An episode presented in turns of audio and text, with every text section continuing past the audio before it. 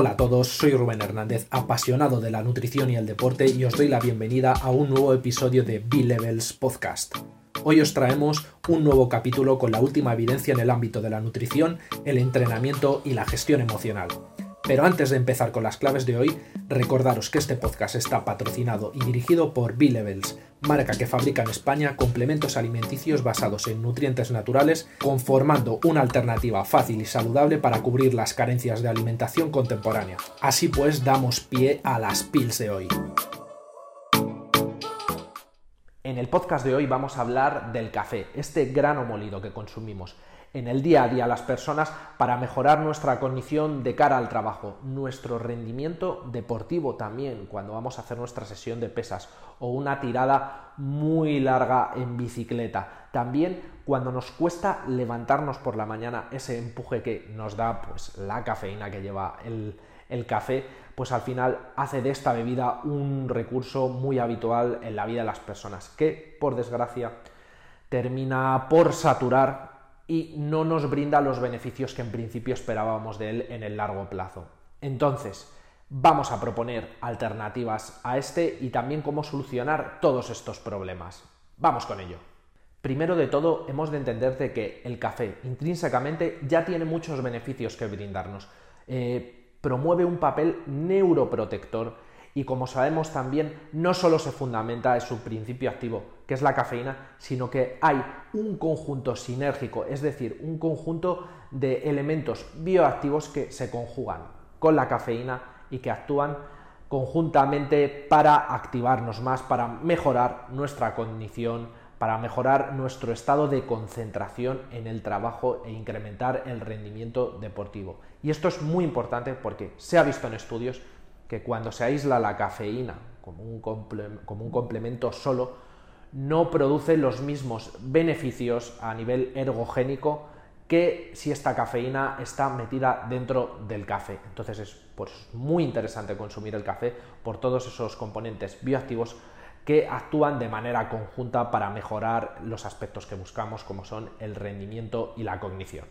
El problema que existe con el café es que las personas tendemos a hacer un reduccionismo muy fuerte en nuestra vida con las cosas. Es decir, nos centramos solamente en el café como único recurso para levantarnos por la mañana, para despertarnos, para estar activos, para estar concentrados en nuestras tareas y no puede ser, no podemos reducir todo a una simple bebida, está clarísimo. Entonces, nos tenemos que preocupar también de nuestro descanso, de hacer nuestro deporte, de llevar nuestra dieta adecuada. Somos muy pesados los nutricionistas con esto, pero es que es muy importante. No podemos tener eh, una cosa que lo va a solucionar todo. No existe. Entonces tenemos que promover un estilo de vida que incremente el buen funcionamiento de nuestros biorritmos, que nos permita descansar por la noche, hacer deporte, estar sanos en general y solo en este contexto es mucho más probable que nos pueda ayudar el café si lo consumimos. ¿Cómo detectar que estamos consumiendo un exceso de café? Bueno, lo primero es que ya cuando nosotros eh, nos dirigimos a tomar nuestra bebida, pues nos damos cuenta de que ya no tomamos uno ni dos, incluso ya empezamos a tomar más de tres o cuatro cafés al día y no nos terminan eh, por surtir efecto. De hecho, cuando lo tomamos, incluso empezamos a bostezar, nos aletargamos más, y esto es porque ya nuestros receptores, eh, ese incremento de adrenalina que se produce al, ese pequeño incremento de adrenalina que se produce al tomar el café ya no nos surte el mismo efecto, nos hemos vuelto resistentes a él y por lo tanto solo nos quedamos con todos los sides, o sea, con todos los efectos secundarios no deseados.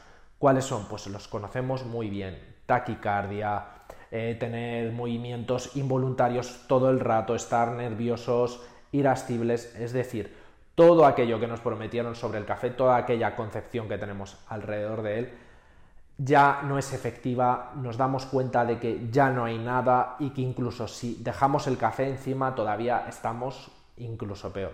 Entonces, esto significa que debemos resensibilizarnos. ¿Cómo conseguir esto? Bueno, lo primero dejando de consumir café, dejando de consumir cafeína y sobre todo vigilando. Muchas veces no es solo el café, sino las otras bebidas del día que tomamos, que pueden ser refrescos azucarados o no azucarados, pueden ser light, que ya llevan cafeína y que se juntan también con estos componentes bioactivos del café y que son demasiado para nuestro cuerpo, son demasiado para que lo soporte nuestra fisiología y no nos terminan por empujar, por dar ese tirón. Entonces, ¿qué alternativas podemos tomar? La primera, sí o sí, dejar de tomar café. No por siempre, sino hasta que nos consigamos resensibilizar y otra vez volver a hacer pues, nuestra carga de café y reintroducirlo. Pero si tenemos esa dependencia emocional con el café, ya no es solamente el que nos queramos concentrar, sino que nos gusta el sabor, nos gusta ese momento de saborear el café con, con su humo, ¿no? que sale, que huele bien, nos gusta el sabor. Entonces, lo mejor es coger algún tipo de sucedáneo que no lleve estos componentes que nos alteren, pero que sí nos permita eh, sustituirlo durante ese tiempo en el que nosotros estamos descargando la cafeína. Entonces, podemos coger bien el típico café descafeinado que, cuidado, sigue llevando componente eh, bioactivo de cafeína, pero en mucha menor cantidad. Ese sería el primero. Luego el segundo, que quizás es mi preferido, sería la achicoria, que es muy útil porque es que sabe prácticamente igual que el café, además tiene bastantes nutrientes y te va a resultar muy útil, de verdad, no darás crédito porque sabe muy, muy parecido. Luego, decir también es importante que si queremos parar todos estos efectos secundarios del café, podemos introducir determinados componentes aislados que nos van a permitir retirar todos estos efectos secundarios de taquicardia, eh, también de estar más agotados de lo normal, de en vez de concentrarnos, estar tan, tan alterados que ya en vez de eh, conseguir concentrarnos, ya no lo conseguimos por estar demasiado alterados. Antes no conseguíamos concentrarnos por estar demasiado cansados y ahora por estar demasiado alterados.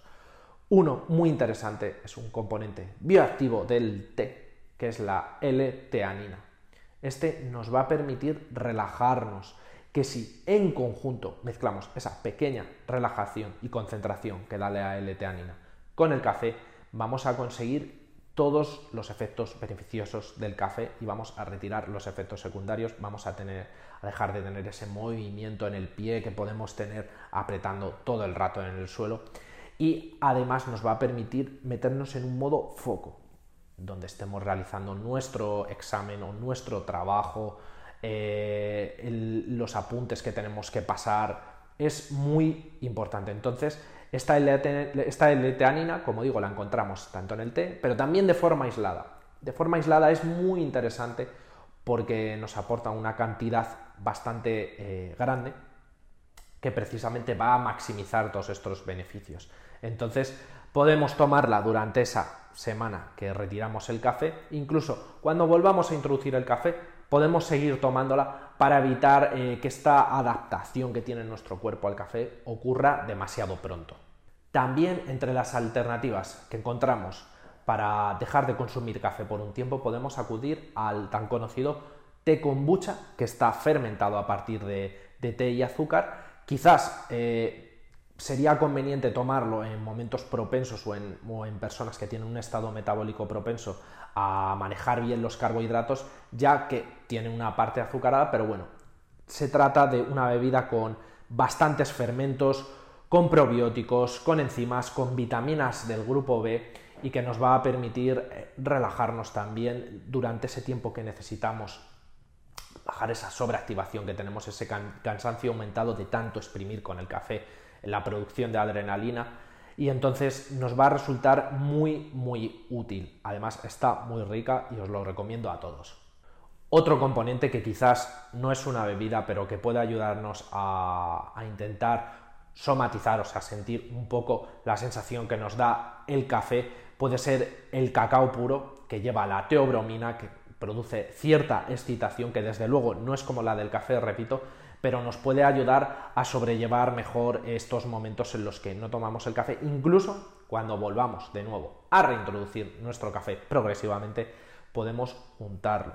Y eh, es muy útil porque potencia y de nuevo hace sinergia con el café y nos permite tener esas capacidades cognitivas mejoradas. Y realmente estas serían las cosas más importantes que tenemos que tener en cuenta alrededor del café. Así que las repasamos para que no se os olviden. La primera sería reducir la cantidad de café que tomamos para generar de nuevo esa adaptación que puede tener el cuerpo al estímulo, a la secreción de adrenalina, eh, por consumir la cafeína, a estar otra vez activos con él. Entonces debemos de hacer descargas y cargas de este café, tenemos que parar algunas semanas. En esas semanas va a ser en la que vamos a introducir nuestro sucedáneo, que puede ser, como hemos dicho, eh, la chicoria, también podría ser eh, pues, algún tipo de, té e incluso podríamos introducir sustancias bioactivas aisladas como la L-teanina, producida a partir del té, que nos ayuden a eh, volvernos a redactar lo máximo posible a los efectos beneficiosos que nos puede brindar el café luego. Igualmente, mientras consumimos café podemos alternar entre días el café sucedáneo de achicoria con el café normal. También podemos introducir el café descafeinado y todo esto va con el objetivo de conseguir explotar todos los beneficios que nos brinda este grano de café tan útil y que tantos beneficios tiene para salud, pero sin recibir los efectos secundarios de un consumo excesivo de este, que es el que tiende a hacer la gente. Entonces, estos son las pautas que yo recomiendo. Y por supuesto, si tenéis alguna duda, dejármelo en la caja de comentarios, me lo podéis comentar a mí directamente. Soy Rubén Hernández. Si has llegado hasta aquí en este episodio de B-Levels Podcast, te lo agradezco y espero verte en los próximos vídeos. Nos vemos en la próxima. Hasta luego.